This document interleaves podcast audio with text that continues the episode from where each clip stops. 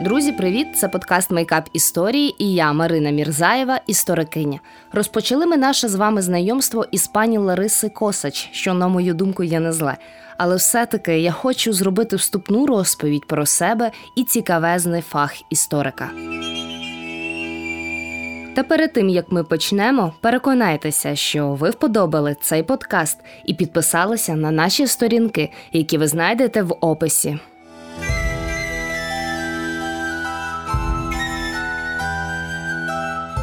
Скажу відверто, що історією я цікавилася з дитинства. Пам'ятаю, що по мірі вивчення шкільної програми від найдавніших часів до сьогодення моє захоплення зростало, і з кожним новим періодом української історії я знаходила відгук у власних бажаннях присвятити себе дослідженню і популяризації минулого народу, якого, як виявилося, не знала і, на мою думку, продовжує не знати більшість населення України.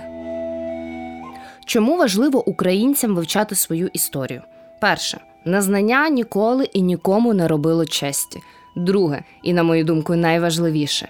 Сьогодні у гібридній війні, яку розпочала Росія проти України, історія є одним із потужних, звісно, зі сторони кремлівських політтехнологів, інструментів для маніпуляцій, пропаганди, зомбування, поширення мови агресії та поширення фейків, що часто націлені дискредитувати здоровий глузд і створювати абсолютно надумані проблеми, змінювати акценти у внутрішній політиці національної пам'яті, створювати українцям негативний образ за кордоном. Третє, історія – це те, що доповнює систему цінностей людини, створюючи їй додатковий мур у фортеці власного становлення, визначення та розвитку. Очевидно, що цеглини цього муру мають бути доброякісні, тому ідея подкасту «Мейкап історії» виникла за запитом моїх друзів та знайомих, які б і хотіли знати про історію трохи більше, та не знали як.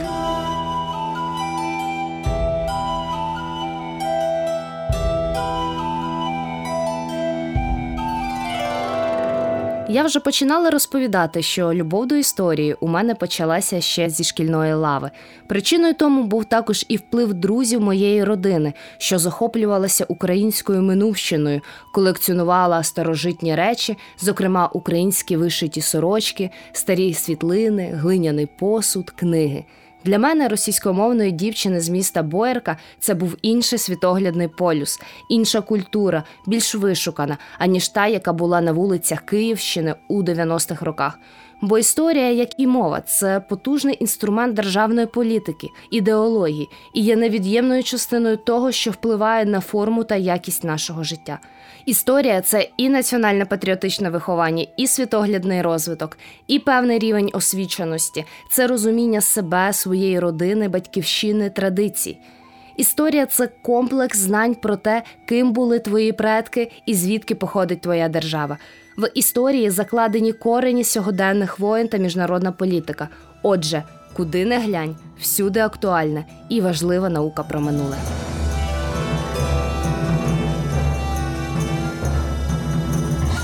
Отож, що таке історія? Її, як і все решту, винайшли греки. Значення грецького слова «історія» – це розпитування, розвідування. У такому сенсі його вперше вжив батько історії Геродот, який у п'ятому столітті до нашої ери зафіксував розповіді учасників греко-перських воєн, назвавши їх історіями. Таким чином, слово «історія» почало означати зафіксоване знання про минуле. Про витоки історичної науки я раджу почитати у книзі із назвою «Вступ до історії», авторкою якої є відома історикиня, професорка Києво-Могилянської академії Наталія Яковенко. Це дійсно дуже крута праця для істориків-початківців, і написана вона людиною, що надзвичайно багато зробила для історичної науки. Зокрема, завдяки і працям Наталії Яковенко поволі зникає нав'язаний колоніальною ідеологією міф, що українці – це селянська нація. І так само повертаються у суспільний дискурс шляхтичі, тобто українське лицарство, яке зберігало у собі певну традицію та формувало те, що згодом іменуватиметься як національна ідентичність. Особисто для мене історія, як наука, є невід'ємною від людини, як істоти, що її продукує і фіксує. Тут я хочу зацитувати одного з найвидатніших істориків ХХ століття Марка Блока. Інколи кажуть, що історія – це наука про минуле. На мій погляд, це неправильно. Предметом історії є людина, скажімо точніше, люди. Справжній історик схожий на казкового людожера. Де пахне людиною, там він знає, на нього чекає здобич. На мою думку, це одна із кращих характеристик історика. Інтерес широких мас до історії виник не так давно, лише у дев'ятнадцятому столітті. Саме тоді наука пішла в люди, зокрема через школу та пресу. Історія стала складовою у формуванні так званої історичної пам'яті націй і вже є невід'ємною від свідомості європейця. Чи може людина побудувати достойне майбутнє без знання минулого? Я схильна думати, що це не є можливим, особливо в Україні, Європі, де історична традиція є глибокою.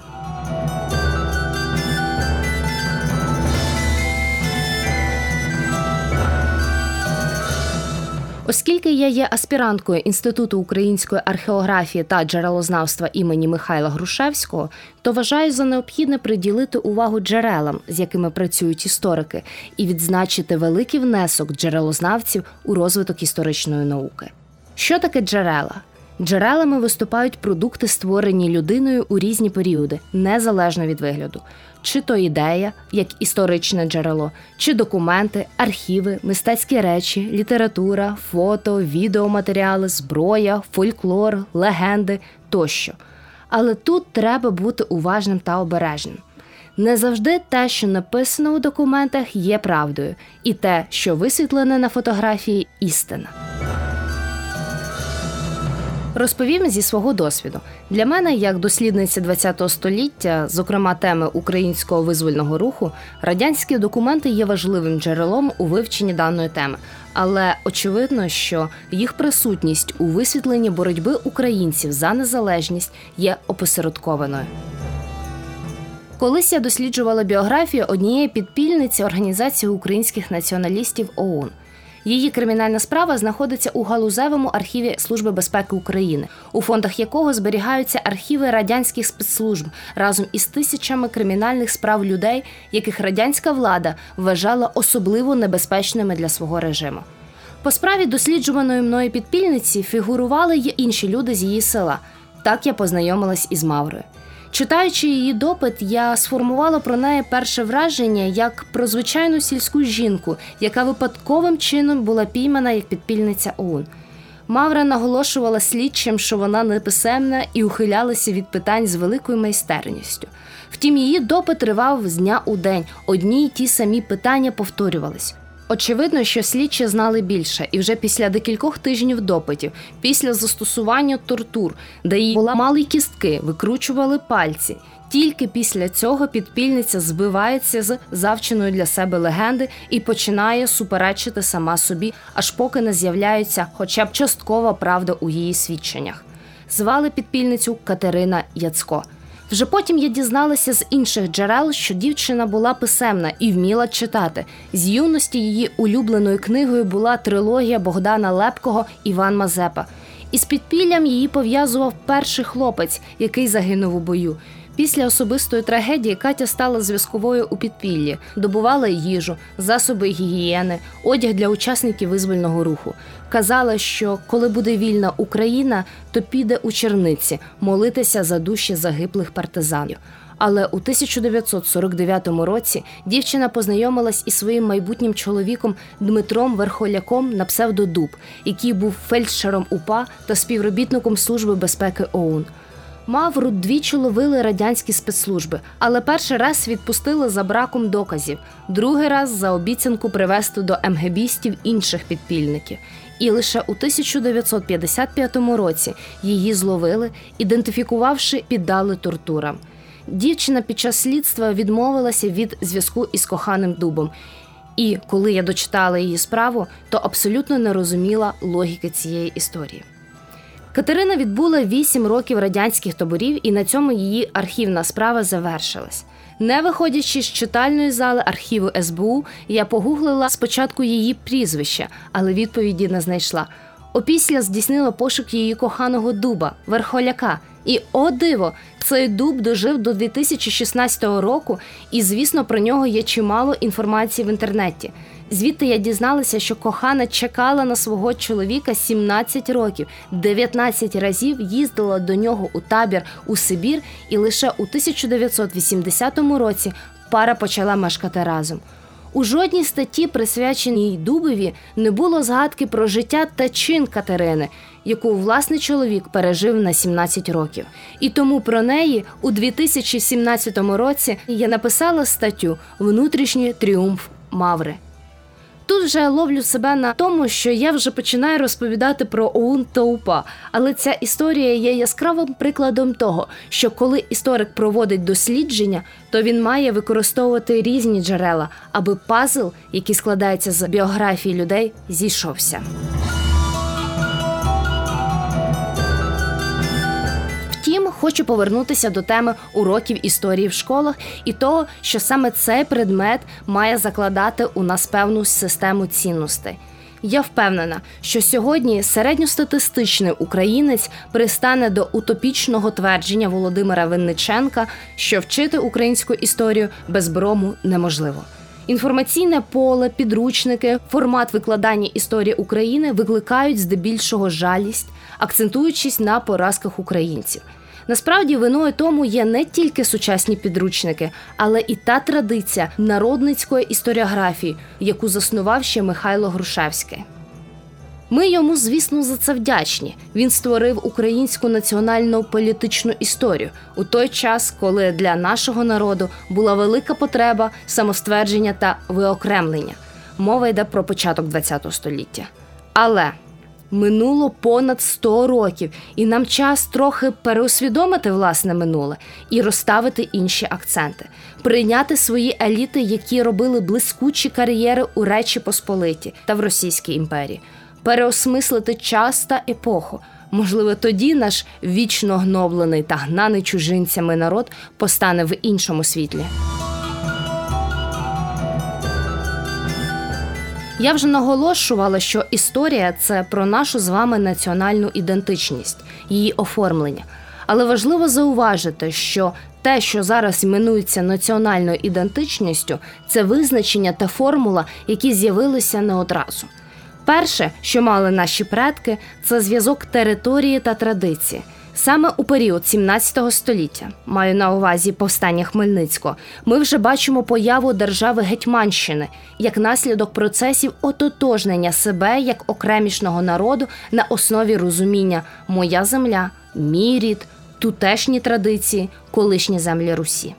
Що цікаво, тоді ж у формуванні національної ідентичності включалася активно і Українська православна церква, яка наголошувала на свої релігійні традиції від держави Русі. Ось так, навіть не усвідомлюючи того, наші предки, церква, творили національний міф, який ми маємо навчитися прочитувати і репрезентувати не через історію мас, пригноблений народ, бунти і повстання, хоча не без цього, а через історію еліт, які вболівали за будучність цих земель.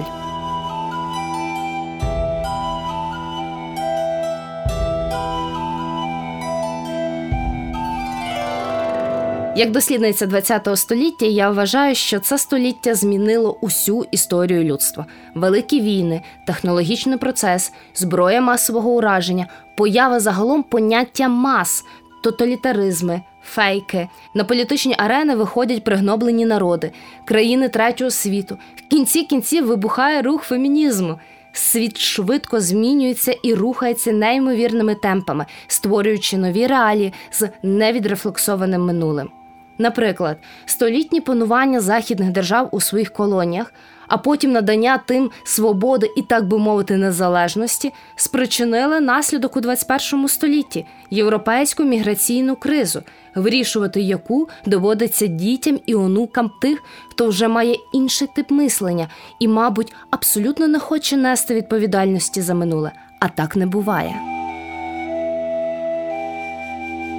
Я згадала про західні держави і їх історичний бекграунд, відповідальність, які вони несуть.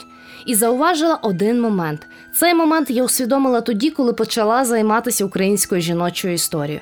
і побачила, що історія феміністок на Заході, передумови їх руху, світоглядне наповнення, часткова різниця за те, які мали жінки тут, у Центрально-Східній Європі.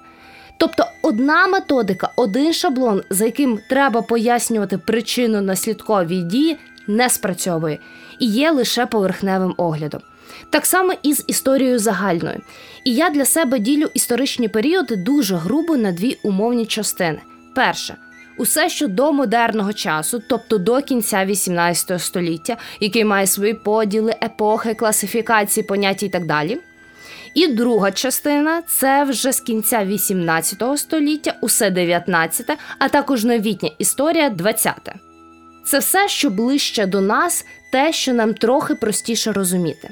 І саме період модерний та новітній формував нації і держави політично. Про український вимір дев'ятнадцятого століття хотіла би говорити з фахівцем того часу. Але те, що вдалося дослідити мені, то зауважу, що у нас цей період є велика біла пляма перед століттям воїн. Так само біла пляма перед повстанням Хмельницького, то наша присутність у Речі Посполитій. Історично склалося так, що наша історія писана більше війнами і дуже мало зосереджується на важливих періодах умовно спокійного життя, коли відбувається певний розвиток, становлення, час тиші перед бурею. Кінець шістдесятих років вісімнадцятого століття – це ліквідація автономії Гетьманщини і фактично початок влиття українців до Російської імперії, а після поділу Речі Посполитої і до Австрійської. Дуже багато цікавого відбувається у той час в Україні та і в світі. Французька революція як-не-як. І починається новий, згадуваний мною період модерний. Українці стають бездержавною нацією, як і поляки, чехи і вся Центрально-Східна Європа. Ми всі опиняємося під двома імперіями – російською та австрійською. У дев'ятнадцятому столітті з'являються багато напрацювань із збереженням пам'яті та культури бездержавних підімперських народів.